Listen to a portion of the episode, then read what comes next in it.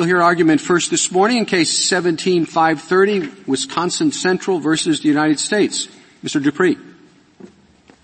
Mister Chief Justice, and may it please the Court. The Railroad Retirement Tax Act levies a payroll tax on railroad employees' money remuneration. The question presented in this case is whether remuneration in shares of stock is remuneration in money. We believe it is not for a simple reason. Stock is not money.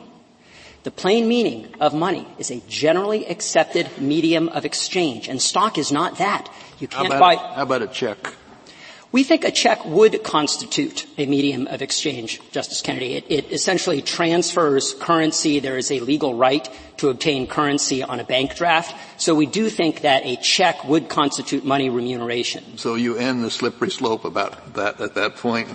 Well, what about a bond, U S savings bond? Th- that would not be, Your Honor. We don't think a bond would constitute money remuneration. Typically, the things that would constitute money remuneration obviously would be cash, paper notes, coins, but it would also encompass more modern ways of transferring currency, such as direct deposit or a check.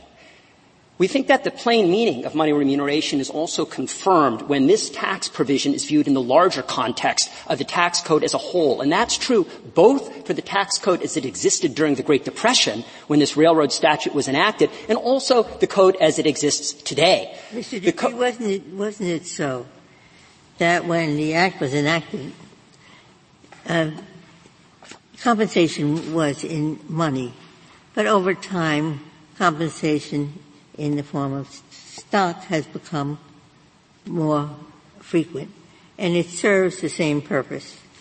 So why can't one read any form of monetary compensation to include any form of compensation readily convertible into cash?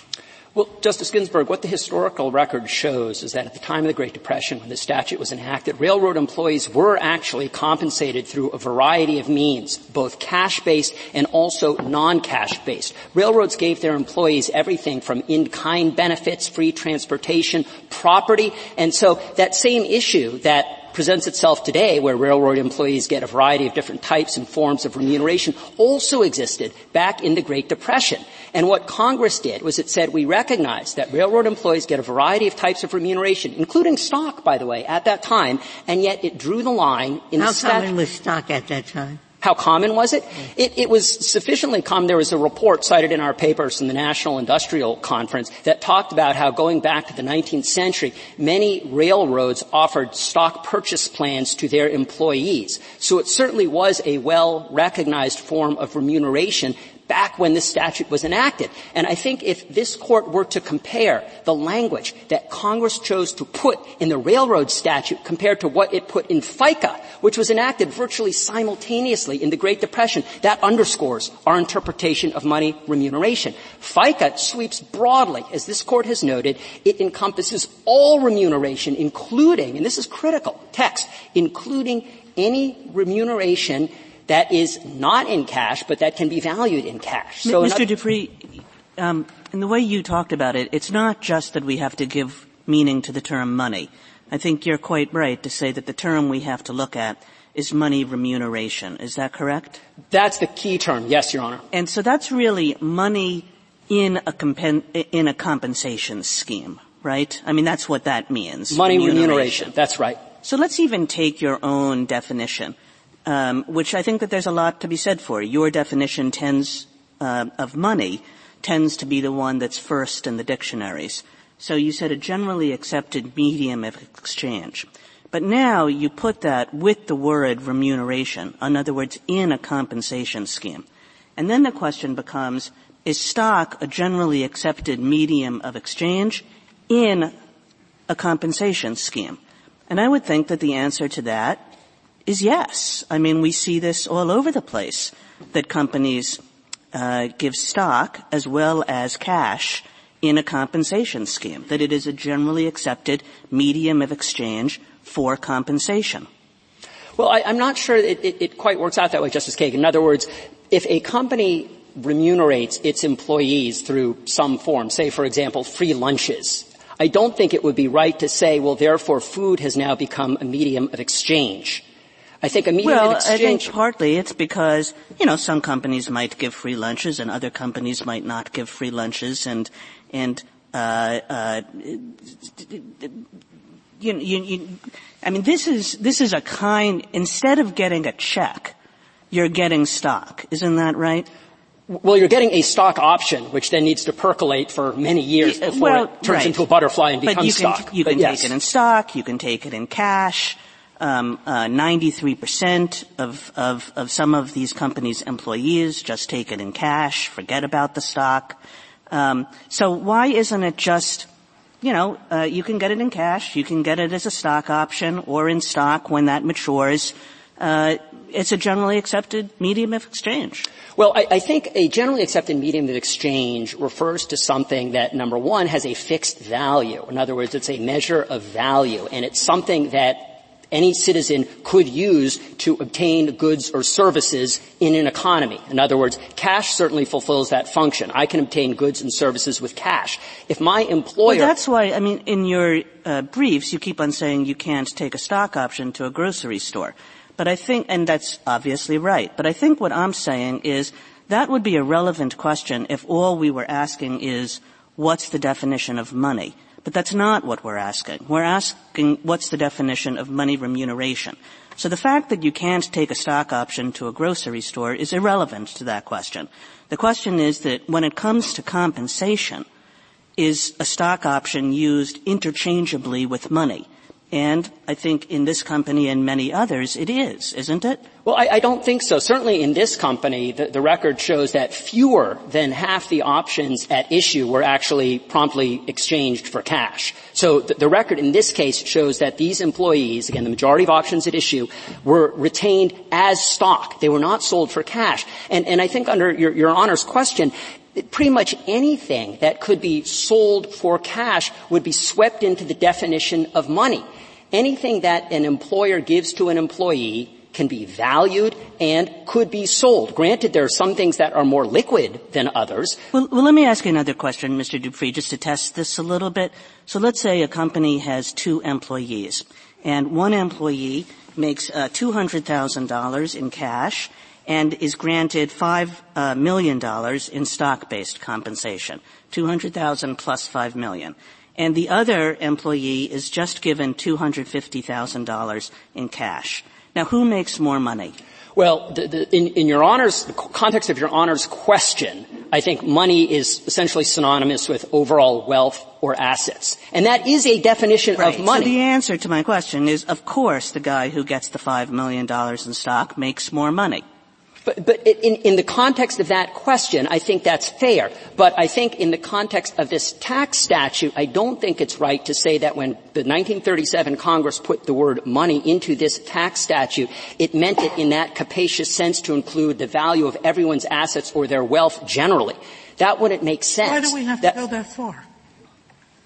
I, Why I, go that far? Why don't we just take what the Seventh Circuit said, which is this form of compensation is money. Well, I agree with you. A bottle of wine at Christmas is not. I don't think going to a baseball game occasionally would be, because those are not, I don't think of who's richer or not or who's getting paid more or not by those items. But why do we have to go as far as you're going? Well, I, I think that it, to answer Your Honor's question about the Seventh Circuit's analysis, uh, the, the Seventh Circuit, Judge Posner actually agreed with our definition of money as a commonly accepted medium of exchange. Where he went awry, in our view, is concluding that in the year twenty eighteen, stock has become a medium of exchange. We don't think that's right. He certainly cited no legal or economic authority for that proposition. I thought point, I, Judge Posner's main point was that there's no economic difference to the recipient, whether he gets one thousand dollars in cash in hand or a share of stock that he can easily convert to one thousand dollars. Right. And, and our response to that, Justice Ginsburg, is that again, taken to its logical conclusion, it would mean that anything an employee gets is money. If an employee is given a car worth ten thousand dollars, in an economic sense, there may be no difference between getting a car that is worth ten thousand dollars and getting ten thousand dollars in cash. But when Congress put the word money in the statute, it did not mean to sweep in anything, as the government says, that can be valued or that can be sold. That goes way too far. But I if you're right, then Congress did uh, an idle thing when it specifically excluded from compensation, subject to the tax, a qualified stock option. If stock options were not uh, money, then there was no need for that. Well, a, a few points on that, Justice Ginsburg. The, the first is that the government argues that that exemption is relevant to this case because, in the government's view, it essentially renders our definition, uh, or it would render the provision surplusage under our definition of money remuneration. We think that's wrong, and the reason why that's wrong is because when an employee exercises a qualified stock option, they always get stock. But, and this is the critical point, and one the government concedes, they often get cash as well. That is why that E twelve exemption is not surplusage under our reading. It does work. I think it also bears mention that that exemption was enacted in two thousand four, about seventy years after the original money remuneration statute was enacted. And I think it would be a little peculiar to say that in two thousand four, Congress intended to change or to tamper with the definition of money remuneration that, by the way, has remained in that statute unaltered for almost seventy years now. Mister Dupree, if we're going to look back, as you're encouraging us to do, further than two thousand four, why not look at nineteen thirty-eight and the regulations that were promulgated then that suggest that money remuneration is broader than you're arguing? Well, Justice Gorsuch, I think actually that that original regulation strongly supports our point. What that regulation says, and this is the original I R S regulation interpreting the statute, is it says that the I R S is going to construe money to include money or anything, and this is the critical language, anything that can be used in lieu of money. And then they provide a host of examples, most of which are salary, bonuses, commissions, cash payments. So we think that that original regulation strongly supports our view because it underscores the IRS's original understanding of the medium of exchange requirement. That's what the words used in lieu of. Stock has never been used in lieu of money. What if we read it more broadly? Would you have any further response?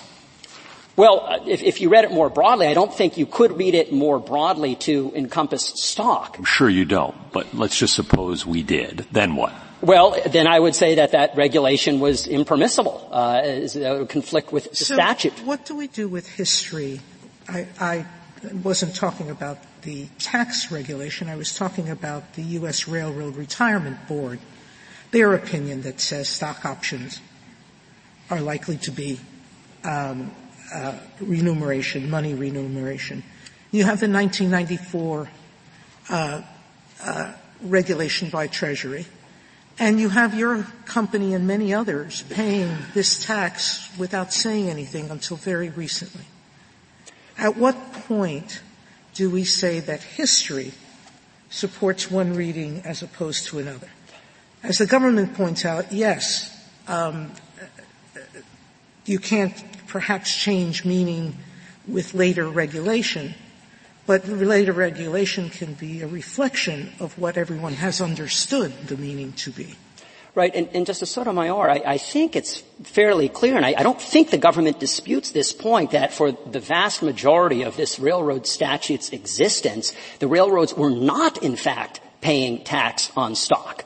Uh, the government certainly hasn't said we have evidence from the nineteen fifties and nineteen sixties that this was being done. And in fact, under the regulation that Justice Gorsuch mentioned, it would not be included. What the, uh, the government has identified, and Your Honor alluded to this, is that Railroad Retirement Board regulation that actually first was issued by way of a decision in nineteen thirty-eight, and we think that's very telling because what the Railroad Retirement Board says is it says under the statutory language, we will only treat stock as remuneration if the party, the employer, and the employee agree to do so and that they can value it in advance. None of that happened here. So if the government is right that this court should look to the Railroad Retirement Board's historic treatment of stock, we think that strongly supports our position. In fact, under a plain, straightforward application of that regulation, we win this case. Was the government wrong in saying that at least for the last But for twenty years, railroads have been paying tax. uh, treating the stock option as equivalent to cash. There must have been, if they were paying for twenty years, there must have been something that triggered this inspiration to and, say that. And if not. I could add to that question, uh, the employees thought it was taxable as well. Well, I, I think what happened. And, and, and so, what, so what effect do we give to this long-time practice, and even your, your people in the position of your own clients until recently thought that it was taxable? Well, again, I think the history going back to the Great Depression up and through the mid nineties is, as a general matter, the railroads were not paying tax on this. As far as what changed, in nineteen ninety-four, the I R S came out with a new regulation. It's the one that's currently on the books, which is a peculiar regulation, in all honesty, because it basically says we are going to treat FICA wages and R R T A compensation to mean the same thing, except where they differ. But the I R S never, to this day, it never has issued a regulation saying that stock options and stock is taxable under the Railroad Retirement Tax Act. It has never said that. So in nineteen ninety-four, the I R S changed its position. It got rid of its long-standing historic understanding that money remuneration did not include stock, and it issued this new regulation. At that point, there were several years where I think parties, frankly, didn't quite know what the state of the law was. I do think it's right that there were some railroads that paid tax. I suspect that may have been just a judgment that rather than litigate the question, it was easier to pay the tax for a few years. But in our case, the petitioners in this case, we didn't issue stock until nineteen ninety-six. And that stock, obviously, the options take years to vest. It can be up to a ten-year term in instances. And in this case, we are seeking refunds beginning with the two thousand six tax year. So to the extent there was a period in time where railroads were paying tax, does that reflect a historical practice? I think the answer is no. At most, it might have been a handful of years in the overall seventy-five to eighty-year sweep of this railroad tax statute. We think that if this court construes the railroad statute's language against FICA, that strongly supports our interpretation, because we are asking you to give meaning to the textual difference in the two statutes, which were enacted virtually simultaneously in the Great Depression. Congress deliberately chose very different language in establishing the tax base. And even though the railroad statute and FICA have been amended numerous times in the eighty years since, those words appear unaltered today in the U S Code from the moment they appeared when President Roosevelt signed those bills into law. Congress has not changed. Mister Dupree, just asking a question, um, not about the text, but about reasons and purposes.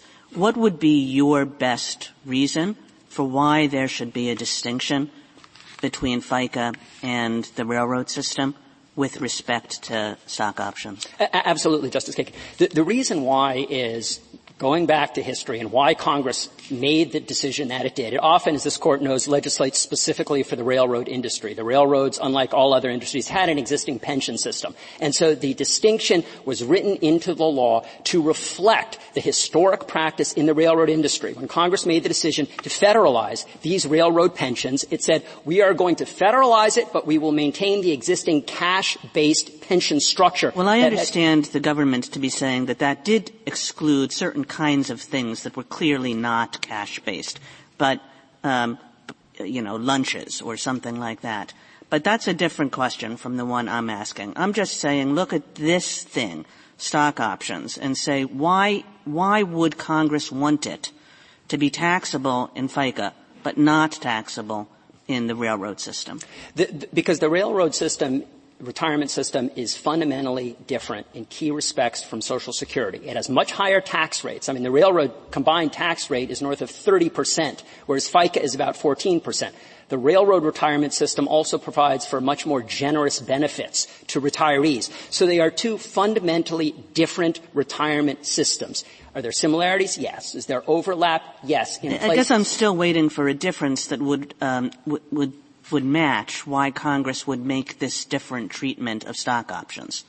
Well, I, I think the different treatment of stock options traces back to the original decision that Congress made and that it has maintained now in the statutory text for seventy plus years, the distinction between a broad wage-based tax system in FICA that encompasses pretty much everything the employee gets and the far narrower tax base that the railroad system utilizes. So I think it's just a natural function that when Congress designed the tax basis for these two retirement systems, among many other differences between the two regimes, it formulated the tax base in a much narrower manner. That's why today there are different treatments for certain things, such as the stock options in this case. I, it's thought, a fun- I thought that the railroad pension system in the nineteen thirties was at risk.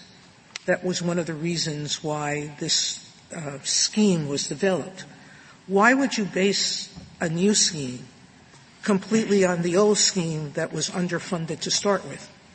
It, it seems counterintuitive to me that Congress would want to copy the old the old system, uh, stock and barrel, when um, it, as you say, already knew that stock options were a part of of remuneration. Right. The, the reason it, it could address that concern, Justice Sotomayor, in other words, mirror the existing cash-based pension structure in the new federal regime, is it could address questions of solvency simply by adjusting benefits and tax rates. In other words, it wanted to preserve the overall structure, but it would adjust benefit levels, it would adjust tax rates, and, of course, there would be an underlying federal guarantee. So what's going to happen now? Every railroad is going to not pay, if we buy your argument, not pay uh, taxes, payroll taxes on stock options. Why don't railroads move to uh, giving out more stock options and less cash? Well, uh, uh, and Um, wouldn't that put the system into economic difficulty? It, it, it would not, Your Honor, on a number of points. I guess with regard to the last point about putting the system in economic difficulty, the railroad system actually has a statute, a provision that self-adjusts based on the money coming in and the benefits going out to ensure that the system remains solvent. So the short answer to Your Honor's question is the, the pensioners statu- get less, is what you're saying to me. Uh, this self-adjusting system means that pensioners... No, no, no, not necessarily. I mean, the rate could go up. In other words... Someone pays, no matter... Well, someone pays. I'm not quarreling with you there, but my point is that the system has... So who pays is the Joe Blow who gets minimum wage or something close to it, and the people who receive a lot more in stock options I, pay less. I, I, well, no, I don't, I don't think that's right. In other words, the, the stock options in this case, first of all, were not confined to a narrow group of senior executives. They were issued to rank and file employees as well as senior executives. The other point is that the R R T A has a wage cap, much like Social Security does, so only the first portion of an employee's remuneration is actually subject, for the most part, to this tax. So as a practical matter, it doesn't have a dramatic impact on overall tax revenues. In this case, the amount of tax... I don't understand that. If you get less money into the system, how are you going to pay out the same benefit? Oh, and, and my point is that it may not be the, the less money going into the system, as Your Honor is positing, and that's because... If you have an executive who is receiving a large salary and stock options, they already exceed the compensation cap by virtue of their salary alone. So the fact that they are getting stock on top of that makes no difference because they're already maxing out on the tax. That, that's the point. Um, I think also, just as a practical matter, I don't think railroads could move to a pure stock-based compensation system for a number of reasons. One is you have collective bargaining agreements in place, but more broadly than that, the stock would have to come from somewhere. If a corporation said, we are now going to start printing more shares in order to compensate our employees in stock, that would massively dilute the value of the share, and there's no way shareholders would ever tolerate something like that. I think as a Can, can you tell me, just as an empirical matter, um In, in this case, are these stocks always listed uh, so that there's a list price that everyone knows? Uh, yes, these, these are publicly traded stocks. That's uh, right. Could, could there be instances where there might be small satellite corporations that are not listed, so the because, I, I, because you always know the value, uh, in, in, if it's publicly traded? Uh, that, that's right, Justice Kennedy. Actually, it's a great question because uh, the B N S F Railroad, one of the nation's largest employers, uh, stock is no longer publicly traded. So you could have a situation where a railroad that is not publicly traded issues stock, and then you would have extremely thorny valuation problems because it's one thing to say, well, we can calculate the value of the stock based on market price, but if it's not publicly traded, as any accounting textbook will tell you, it can be a very difficult endeavor. Is it ever backdated? If I get a bonus or the employee gets a bonus for uh, today, April sixteenth, Uh, is it ever backdated so that you can buy it as, as of the April sixteenth, two thousand seventeen? I, I'm not aware of that, Your Honor. The way that the options in this case worked is that the exercise price is determined at the moment the option is issued. So if in year zero the stock is trading at one hundred dollars, that's the so-called strike price that you can purchase the stock for five, six, seven, eight years down the road. And, and I think, frankly, that also... But is this strike price always equivalent to the price on the day that the option is issued? Yes.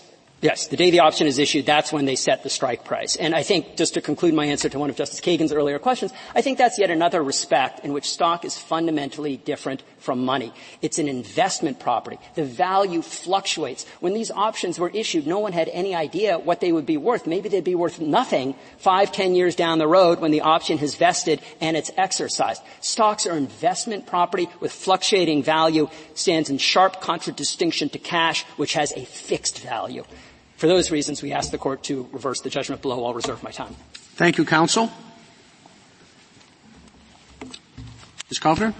Mister Chief Justice, and may it please the Court, three parts of this statute demonstrate that the phrase any form of money remuneration refers to those payments that can be readily valued in or converted to cash.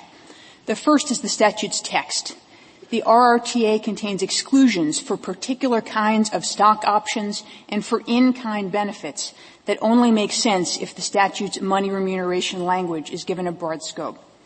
Second are the contemporaneous interpretations of the statutes. Both predecessor legislation and the agency's early regulations construed any form of money remuneration broadly to reach non-cash benefits like the stocks here. And the third is the statute's objective of providing a financially stable, self-supporting retirement system for railroad workers. That objective would be undermined if employers could avoid taxes by paying employees in stock, a highly liquid asset that serves as the functional equivalent of cash for employees. How does it, how does it work? When does the, the um, railroad worker get the remuneration? When he gets the stock option or only when he cashes it? It's only, only when he exercises it, and I think it's a really important point that goes to what Mister Dupree was um, just discussing, which is that stock options are only treated as compensation at the moment when they have a readily discernible cash value. So not at the moment that they're issued, but only at the moment that the employee exercises them. And at that moment, they have a one hundred percent certain cash value. And you can see that by looking at the record in this case. An employee at Uh, the company in this case, when they exercise the stock option, there's a one-page form, which is Exhibit seventy-eight in the record below. If they simply want cash instead of stock, they just check a box on the form and say, please deposit the cash value of this option to my bank account. So these options are only valued at the moment when they have a readily discernible uh, cash equivalent. If I can just go to a few of the issues that Mister Dupree discussed. I mean, the first is the qualified stock option exemption. And this uh exemption was added to the statute by uh Congress, and it exempts one particular type of stock option. So it, it is obviously signaling that um Congress was understanding that other kinds of stock options were going to be um subject to taxation under the R R T A. Miz Kovner, in, in what circumstances do you think we are allowed to look at what is clearly the natural import of that exemption? In other words, that exemption came about later. Um, So uh, uh do we have to find that um money remuneration is an ambiguous phrase in order to look at it, or do we take the statute as a whole just uh generally? I think, you know, what this Court has said about this in West Virginia University Hospitals versus Casey is that the Court adopts the permissible meaning that fits most logically and comfortably with both the previously enacted and the subsequently enacted provisions. So here we think the only meaning that fits with both, I mean, Mister Dupree acknowledged when he stood up that money can have this broader reading that readily encompasses stock. Um, and that's the only meaning that fits with the qualified stock option exemption. It's also the only meaning that fits with many other exemptions that Congress added for things that just aren't cash, um, like for lodging, um, like for health care benefits, like for employee achievement awards, intangible property. These exceptions only make sense um, if the statute extends beyond cash. May, may I ask, it was Mister Dupree right about the history, that it wasn't from nineteen thirty-eight to nineteen ninety-four? Um, railroads were not paying on cash uh, on uh, options? I, We're I not paying payroll taxes on cash. I haven't seen any uh, authority on one side or the other regarding very early in the statute's history. I think we do know, and you can see, um, you know, page seven of our brief is where we discuss cases that recount this history.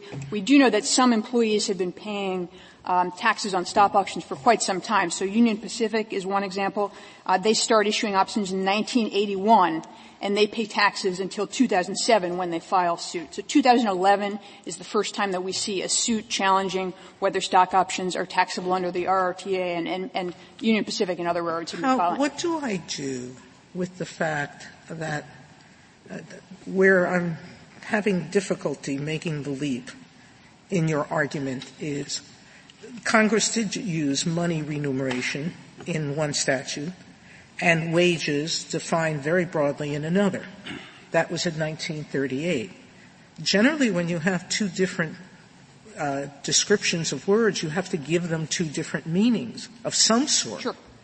So what do I do with that? You're sure. now equating money remuneration with wages as it appears in FICA, but there, why weren't identical words used? Sure. So, and we agree that money has to be given some meaning, and we think that Congress was doing something deliberate when it used money in the R R T A but didn't include parallel language in FICA.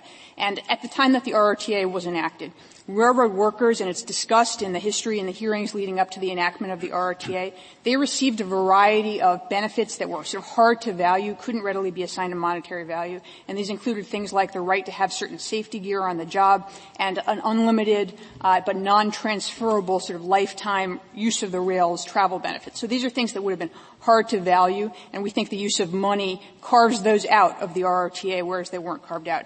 Um, you you would agree, wouldn't, wouldn't you, that not every form of, of stock qualifies under your definition? Justice Kennedy mentioned uh, non-publicly traded stock. Uh, I suppose there are some uh, entities in which their stock is particularly volatile. I mean, it's expected to change between the time you get uh, the options or, or the actual stock and, and when you liquidate it. How are we supposed to tell which stock counts and which doesn't? Sure. So this is an easy case, and the Court obviously needs not go further than publicly traded stock. But as re- with respect to privately traded stock, we think that's covered, too, and here's why. So it, it's true that it pub- When you private- say covered, too, you mean that counts as it's, money remuneration. That's right. And it counts as money remuneration only at the time that you exercise the option. So it might be that um, that uh stock is more volatile than a publicly traded stock, but it has a certain value on the date you exercise the option, and that's the only value that you look to. Somebody's going to have to value that privately traded Uh, asset for the purpose of income tax. They're going to have to declare income that's equal to the value of that stock. And so we think once they're valuing it for income, it also has a readily discernible market value for the purpose of the Why R R T A. Would you wait till the day of um, exercise, though? Um, if it, why not the date of vesting? Um, and, uh, and and what I'm still not clear on what you do with privately held stock that is not readily – there's no liquid market value that you can look to at any point in time. Sure. So with respect to the first point, we think that options like those that are issued in this case only have a readily ascertainable market value at the time that they are exercised. And that's because there tend to be limitations on uh, the options like – Almost anything can be valued, though. I mean, anything can be reduced to money. So why why wait, uh, other than it's convenient for the government? No, we think it's a matter of whether it has a readily ascertainable market value. And there's a, a pretty big body of law uh, on the issue of when options satisfy that.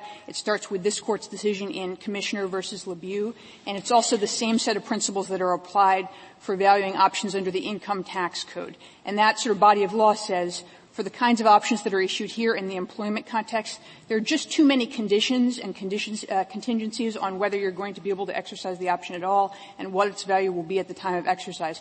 To assign it no, a no, once it vests, it's different. Um, it, it, there's no question that you will be able to exercise it. It's just when you may choose to exercise it years later. Um, but it vests, so you immediately at that point in time have the right to exercise it on that day. Um, I'm still not clear what your answer to the Chief Justice would be. As, as to a publicly traded stock? Sure. Um, I think our, our view, you know, so there's a sort of pretty established body of I R S law or, about this, and it looks to, first, the point of issuance, and second, the point of um, uh, the, the point at which you exercise the option. I think the I R S has sort of made the determination, applying this Court's decision in Commissioner versus LeBeau, that those are the two points that you look to. And the I R S has generally said at the point that the option so is issued. More regulations. Okay, fine. And what do we do about the more general problem, though, that uh, lots of companies issue lots of things to their employees that are forms of compensation that can be reduced readily to money? You mentioned lifetime passes for riding the rails, uh, for example. Um, sports tickets might be another. Home technology might be another. Um, why aren't all those kinds of benefits, child care, uh, why don't all those qualify as money remuneration under the government's view, or do they? So I think there – our, our definition of money remuneration basically has two pieces. First, can it be readily valued into cash? And second, can it be readily converted into cash? We think that either suffices, but at a minimum, we think the second, which is what you have here and not in those other cases, suffices. So if it's something that you can easily convert into cash here just by sort of checking a box on the form when you exercise the option, we think at a minimum those kinds of things qualify as money remuneration, which is sort of what the Court of Appeals said. Well, what about uh, bushels, bushels of wheat? It's readily convertible into cash on the Chicago Commodities Exchange. So if somebody gave you twenty bushels of wheat, you would count that as money remuneration? Well, I don't think that's readily convertible to cash for the person who receives it. It's true that there are certain circumstances in which a person could buy or sell bushels of wheat, but certainly the employee who receives a bushel of wheat in their compensation, if that were to occur, can't readily convert it into cash in the same way that they can convert an option. Um, I mean, I suppose well, okay, they give you a little, they, they say, okay, here, you're entitled to buy twenty bushels of wheat on the commodity exchange. Does that count as money remuneration? Well, uh, a voucher for bushels of wheat? I'm not sure. sure, right. I think the problem is that that voucher for bushels of wheat is not going to be something that you, that the employee can readily convert into cash. Um, if you if you do get to the point where we're talking about vouchers that that do have a readily ascertainable market value, I think it's a pretty helpful example to us, because if you look to the nineteen thirty-eight regulation that Justice Gorsuch was alluding to, it gives a, a pretty expansive definition um, of money remuneration, and it indicates that it includes things like merchandise orders, which I think is perhaps somewhat equivalent to the bushels of wheat uh, voucher. It's something that you could exchange for um, for a commodity at the company store. I mean, that kind of thing is less liquid than than stock, uh, which anybody can convert to cash and which is used as a means of exchange in a variety of circumstances. It's a predominant medium of exchange now in many um, corporate contexts and employee compensation matters. Miz Kovner, would your answer to the Chief Justice's question be different if a, if a company said you can take a bushel of wheat or its equivalent in cash value? Yes, Your Honor. I mean, I think the, there it's, it's, and that's, I think, more analogous to here where essentially the employee can check a box on a form and they're just receiving cash. It's essentially instantaneous, uh, conversion into cash. It, I mean, and I think going to, to the purpose of the statute and what I think, you know, th- this Court has indicated in United States versus Silk is how these statutes should be construed. I mean, this is a statute that's intended to provide a uh, self-sustaining system of retirement benefits for railroad workers. And but if an employer can Uh, Dupree told us that there, there isn't re- any real jeopardy to the system if these stock options were not subject to the to the tax. So I, I don't think, with respect, I don't think that the points that Mister Dupree was making are exactly correct, and if I could explain why. Mister Mister Dupree's first response was that the tax rates self-adjust under the R R T A. That's true for the second tier of the R R T A, the sort of supplemental pension benefit system. It's not true for Tier one, which is the fundamental equivalent of Social Security. For Tier one, you've got the same tax rate as FICA, and you're guaranteed the same benefits level as FICA. So I think it's very strange to imagine that Congress would have thought you can have the same tax rate and the same benefits, but a much smaller tax tax base. And I think the other thing that Mister Dupree said as to why it's not going to uh, undermine the R R T A system um, is that high-level employees are going to max out on their compensation. Um, so it's not really going to matter how their options or how stock-based compensation is treated. And I don't think that's exactly right for two reasons. The first is only part of the R R T A tax maxes out. Um, the part that funds Medicaid does not max out. And the second is that there's nothing to stop an, an employer from converting all of their um, railroads' compensation of a high-level executive to cash. I mean, it's not uncommon for a C E O to get one dollar in cash and the rest of their payment in stock. Is a third, a, a third possibility uh, that the uh, em, employee waits until after he or she retires and doesn't receive the big salary and then exercises the option?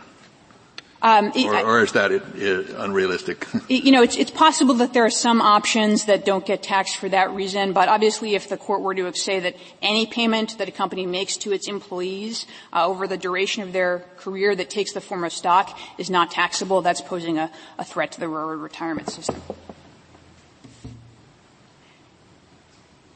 You know, I think if the court has doubts about how the term any form of money remuneration is, is construed, ambiguity in the word money, I think the surrounding language is helpful. There's uh, any form of suggests that the, the Congress was intending a broader meaning of the term money, and then the exa- and then the exceptions that Congress added to the statute are really incompatible with petitioner's definition.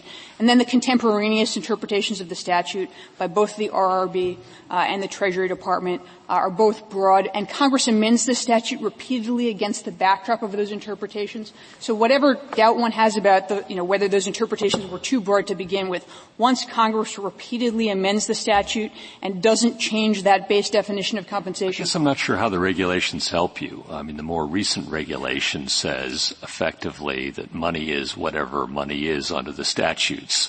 Um, that, that doesn't do much work, it seems to me, and the fact that that the I R S chose to replace the nineteen thirty-eight regulation that might or might not be more helpful to the government, we can debate that, seems to me uh, a lost opportunity uh, for the government. No? I mean, I think that if, if the regulation had provided a lot greater clarity and discussed stock in particular, obviously, that would have been helpful. We think the regulations are still helpful in two ways. How's the existing regulation helpful to the government? Sure. So the existing regulation talks about specific limitations um, in the statute uh, as, as being the way in which the R R T A and FICA differ today. And we think the only reasonable way to read specific limitations is that it's talking about the enumerated exceptions, which are different under the statute. If you look at the preamble, I mean, that's what the uh, agency explains that it's doing. It's saying that now that all these exceptions have come into the statute, which deal with the kinds of hard-to-value benefits that were being addressed by money in the first instance, the statutes really have parallel meaning. And I think the agency also points out that the statutes now function in parallel in that they guarantee the same level of benefits under Tier one and have the same tax rate under, under Tier one. Um, so it makes sense to construe those things. Um, I don't know. I, that doesn't help me because if you're equating, as the current regulations do, um, the railroad money remuneration with FICA's wages, what do we do? FICA requires you to value a hard-to-value stock option. You're telling me it's not required under money remuneration.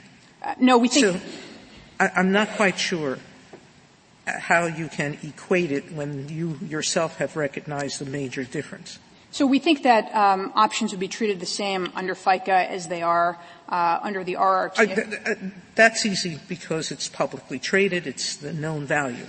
But the way the regulation is reading, it seems to be equating money remuneration completely with wages. But you're suggesting you're not. And, and we think money does some work. We think, but we think the work that money remuneration is doing in FICA, in the R R T A, uh, is now basically covered by enumerated exemptions under FICA. So basically Congress comes in and they add exceptions for things like de minimis benefits uh, and uh, fringe benefits, the kinds of things that were generally falling in that money bucket.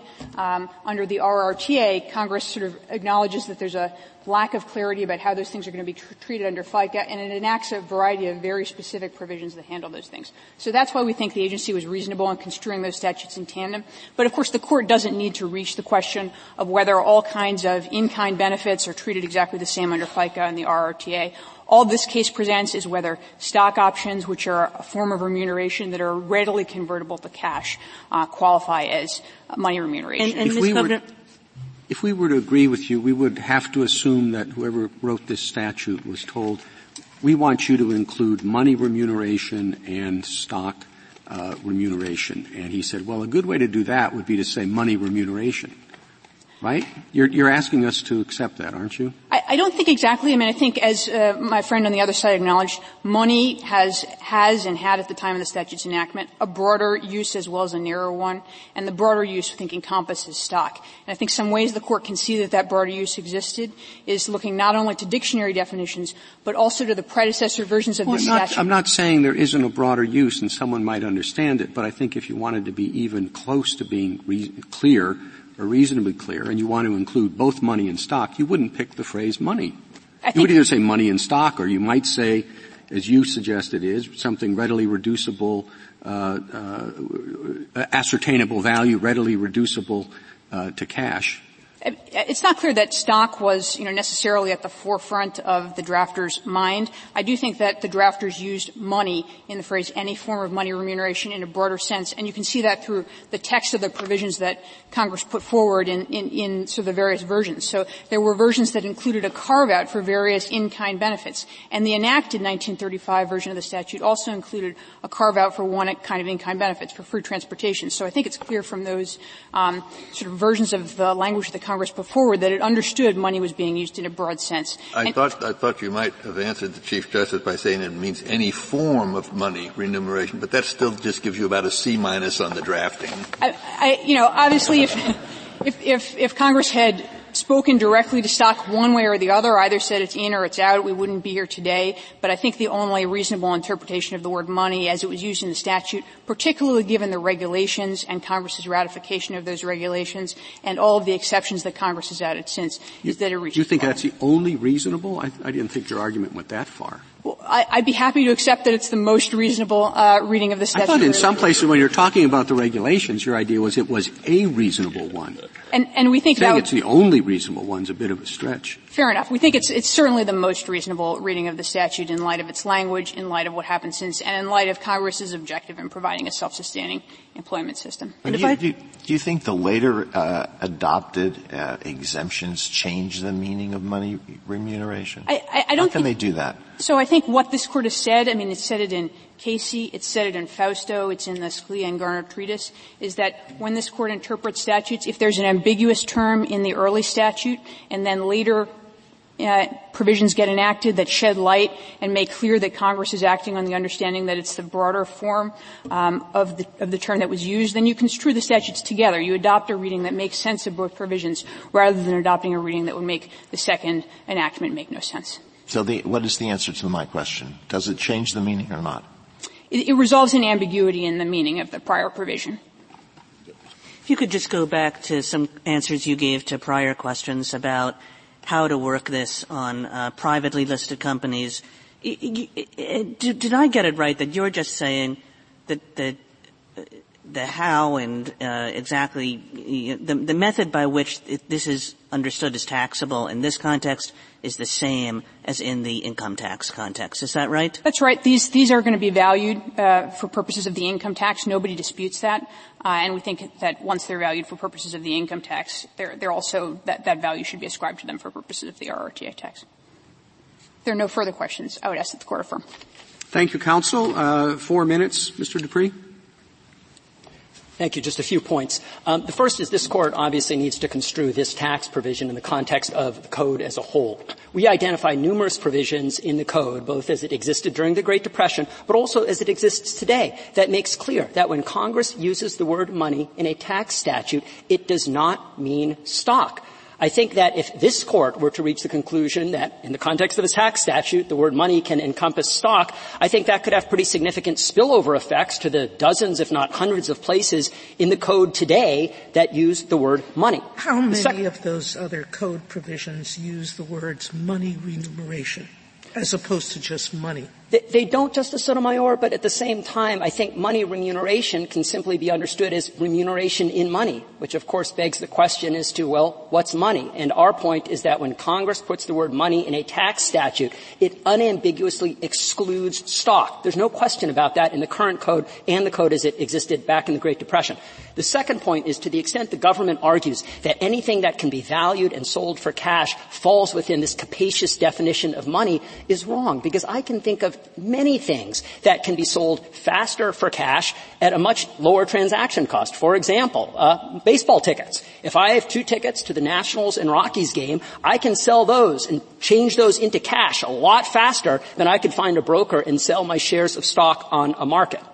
The third point I would make, and I think it's apropos since tax day is almost upon us, is the government, the I R S, requires that we taxpayers pay our taxes in money.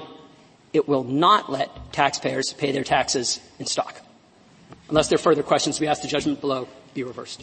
Thank you, counsel. The case is submitted.